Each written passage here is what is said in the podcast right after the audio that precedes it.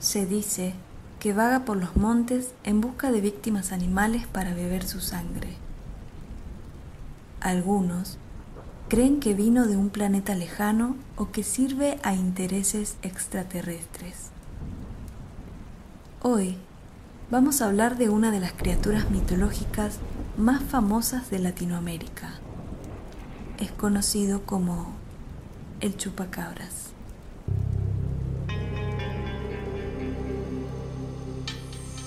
Esto es Estación, Insomnio.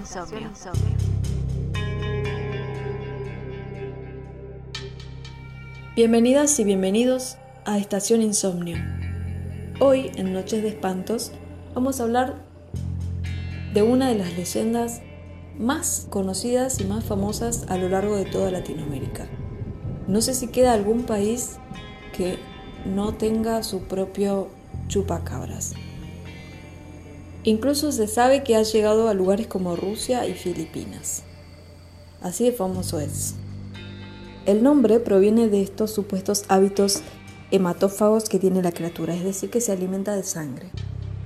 Se cree que ataca en especial cabras, les succiona toda la sangre del cuerpo y las deja tiradas. La creación del término, chupacabras, se le atribuye al comediante y empresario puertorriqueño de nombre Silveiro Pérez, quien lo utilizó poco tiempo después de haberse publicado los primeros incidentes.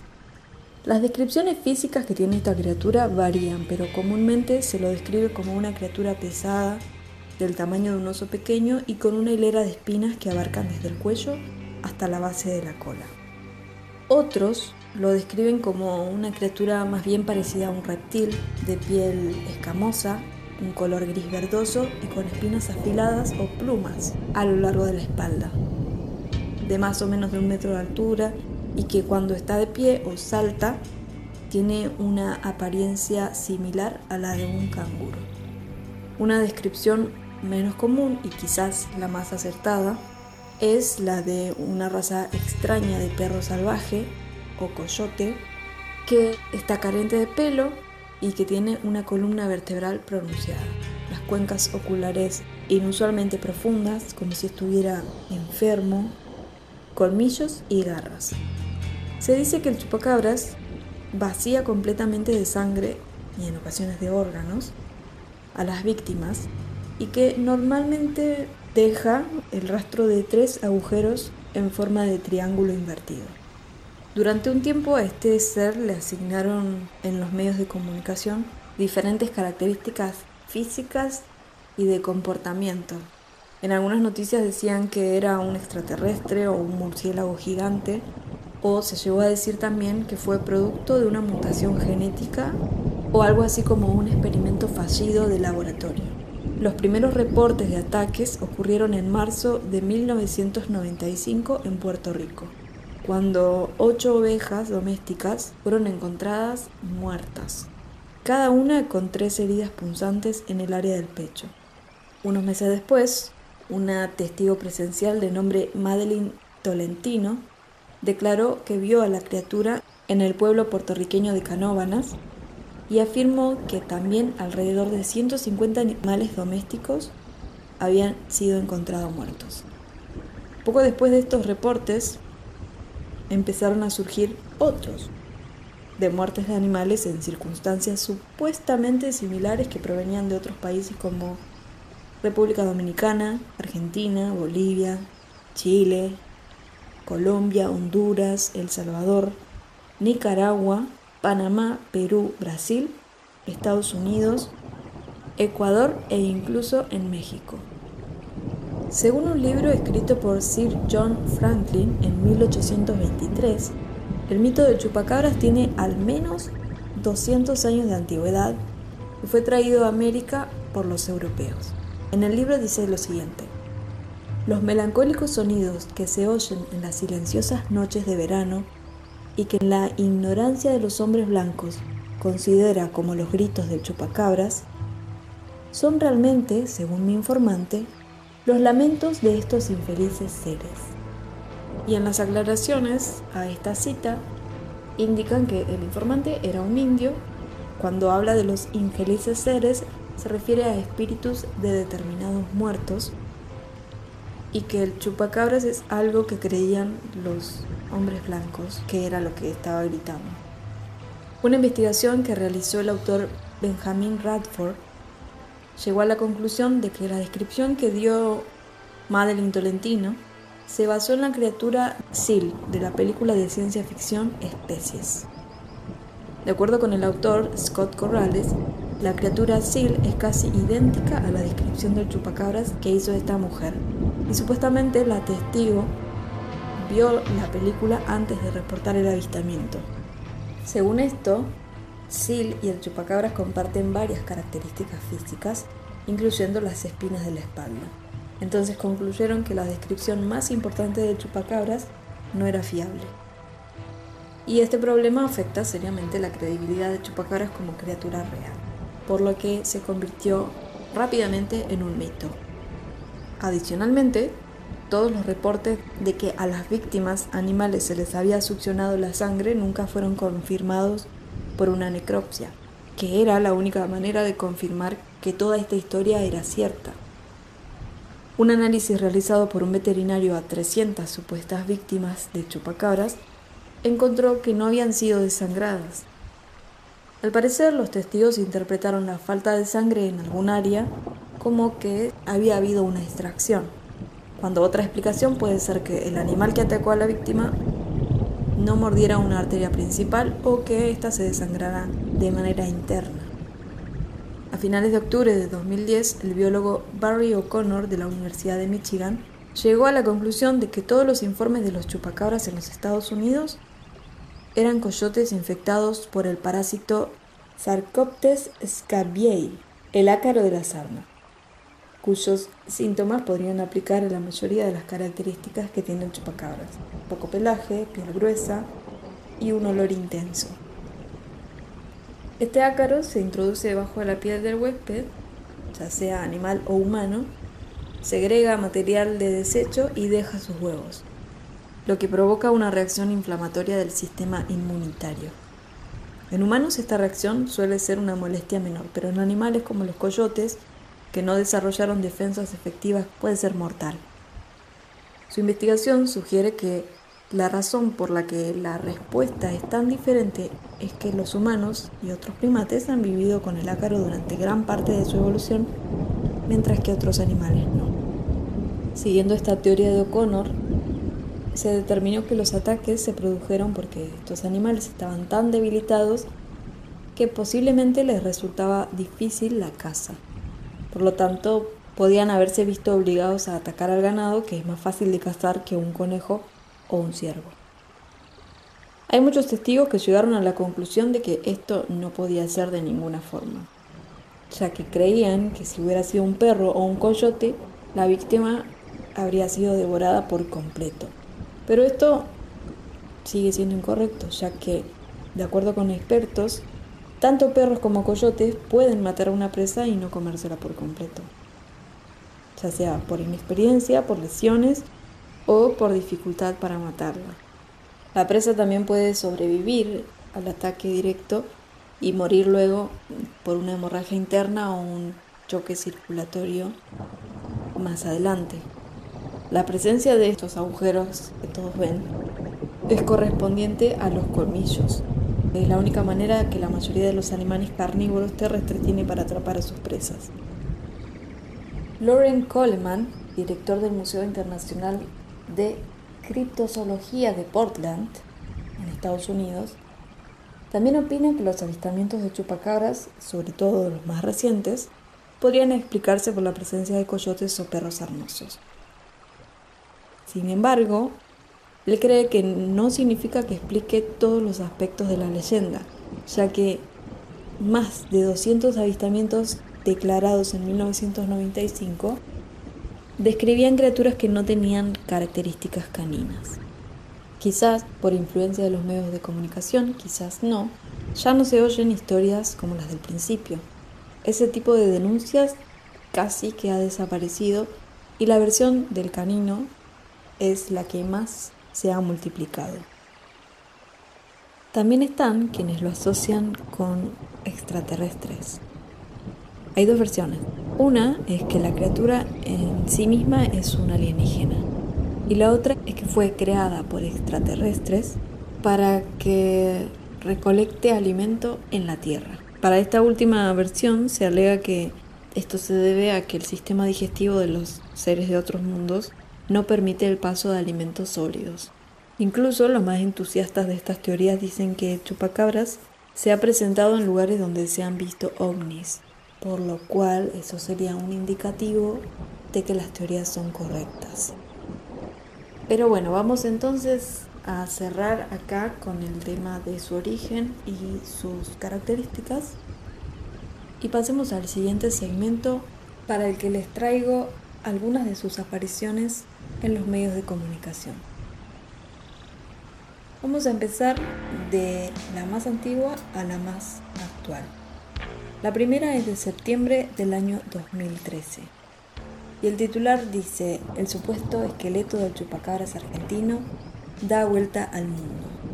Y no se refiere de manera literal que el esqueleto recorrió el mundo, sino que la noticia del supuesto descubrimiento es la que llega a boca de todo el mundo. Al parecer, una familia exhibía en su casa el esqueleto de un animal con características muy raras, la cual todos coincidían que se asemejaba a las descripciones del chupacabras de Puerto Rico.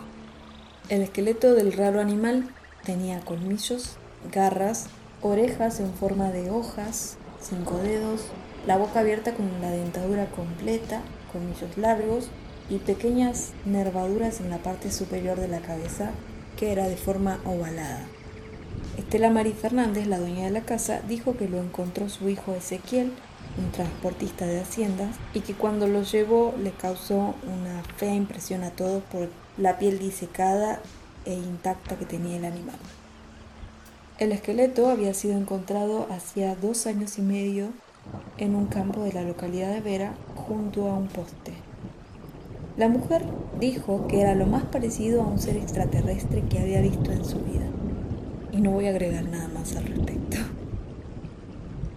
Vamos ahora al año 2019, a Honduras. Ahí, testimonios compartidos indicaban que el mito de chupacabras estaba más vigente que nunca, ya que varios animales y dos personas fueron encontradas sin vida en diferentes regiones rurales, según esta nota, sus muertes habían sido atribuidas al animal con poderes sobrenaturales que les chupó toda la sangre.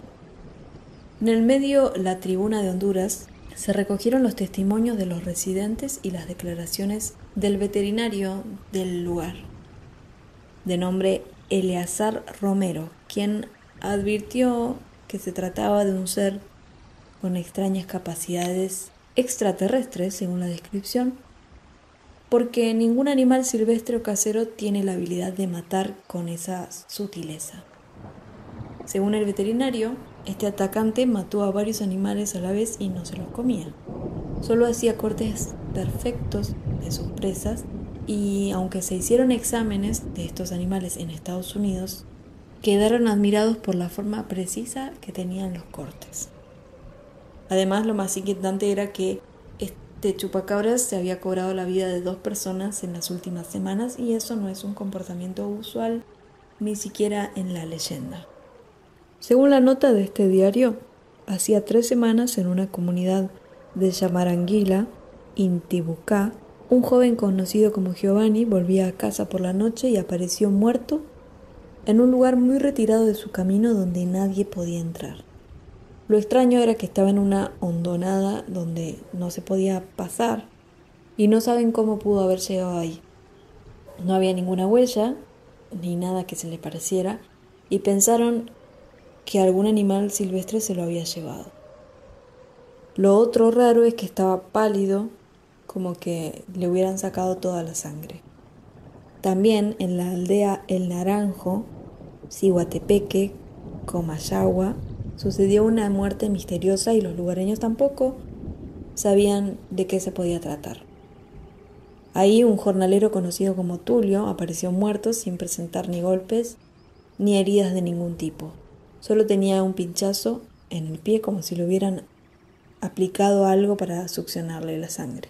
Según Miguel Ángel Martínez, el campesino se fue solo a la labranza, a trabajo, en horas de la mañana a cortar unos postes y se acostó a descansar abajo de la sombra de un árbol. Y que para estar más cómodo se sacó los zapatos. Entonces había ahí un agujero cerca y al parecer salió un animal que lo atacó por los pies y le chupó toda la sangre. Está un poco raro esto porque según este hombre lo encontraron muerto, pero describe todo el ataque que nadie vio. Aparentemente lo salieron a buscar al atardecer cuando se dieron cuenta de que no volvía y así lo encontraron. Según Romero, el veterinario, no se puede sospechar de un murciélago, ya que los murciélagos pueden chupar como mucho 10 mililitros de sangre y el animal así todo queda desangrándose y en estos casos no se desangran. Además, el ganado estaba sin lengua y con un corte perfecto. Y es por eso que pensaron que se trata de un ser sobrenatural. Y ahora volvamos al 2021, al mes de enero, en el que ganaderos de Chile, preocupados por la supuesta aparición del chupacabras, denunciaron la muerte de unos 50 animales, entre llamas y alpacas, y pidieron a las autoridades que lo encuentren para evitar mayores daños. El hecho ocurrió en la zona de Colchane, en la región de Terapacá, Chile. Y aparentemente estos animales habían sido atacados por una criatura que no presentaba las características de los depredadores más comunes del lugar. Obviamente este ataque afectó gravemente al sector. Según relataron los dueños de los animales, las arremetidas se presentan desde noviembre último en horas de la noche. No se pudieron encontrar huellas que ayuden a determinar de qué ser se trata.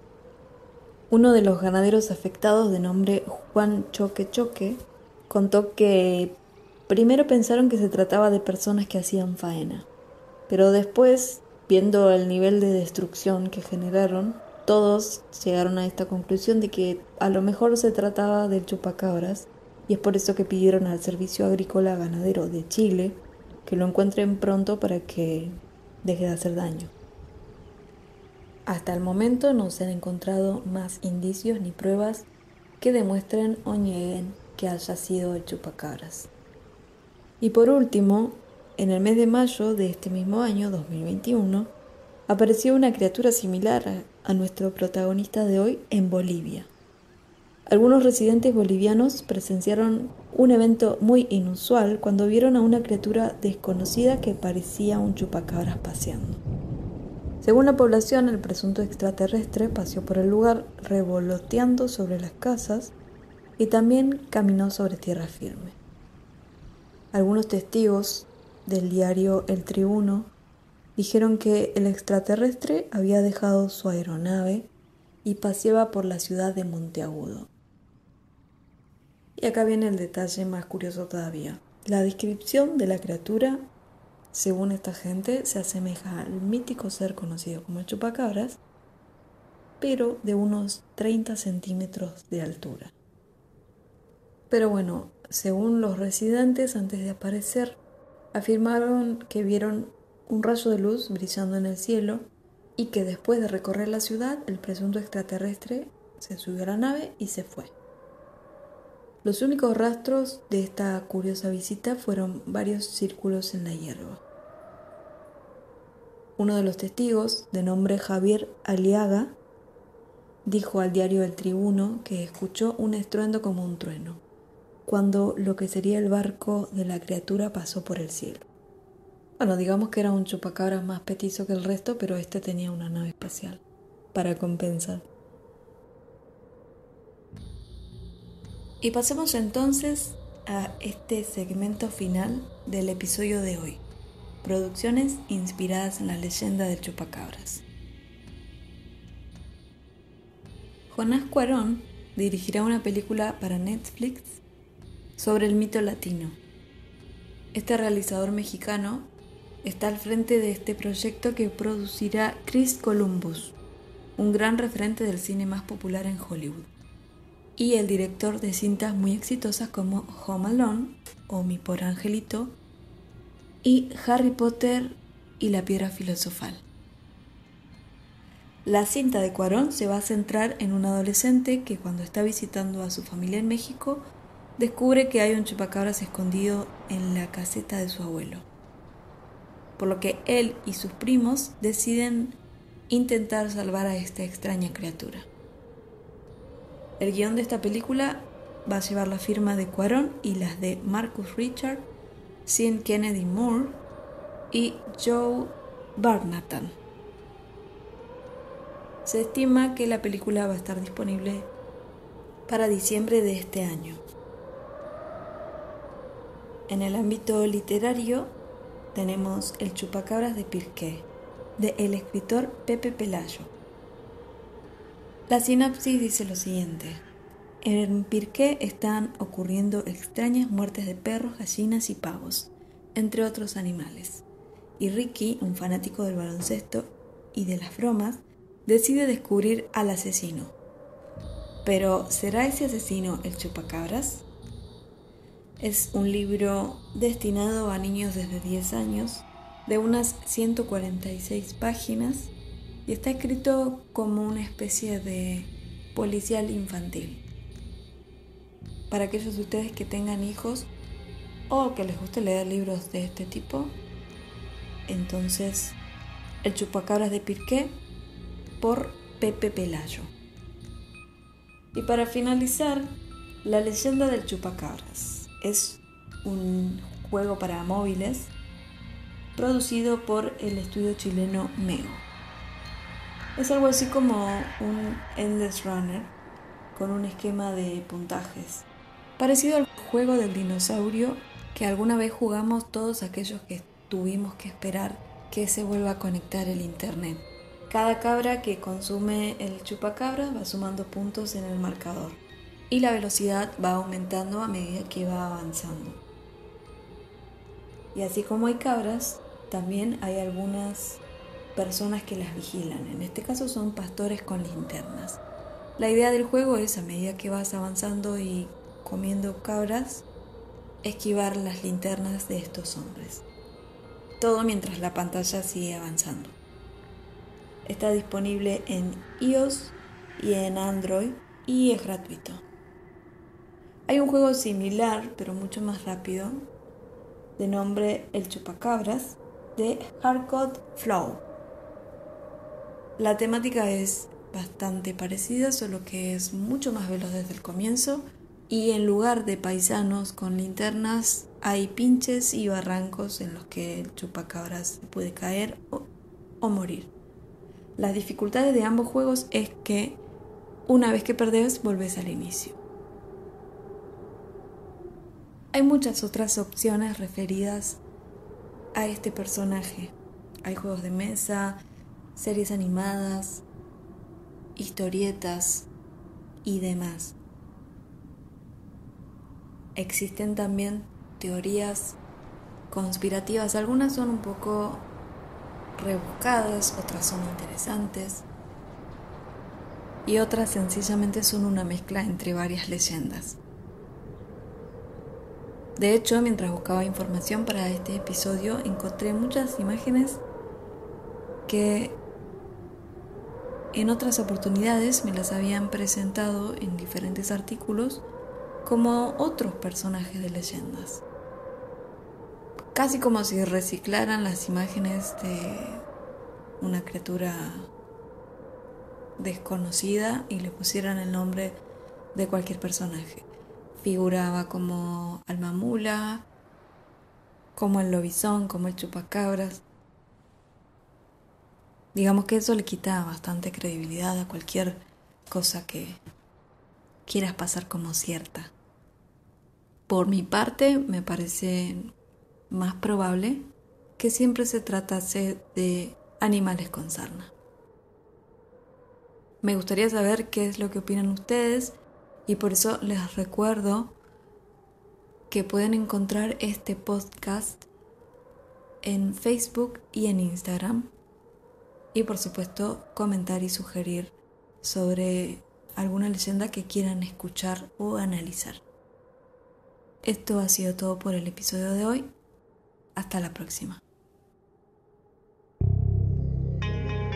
Gracias por escuchar Estación Insomnio.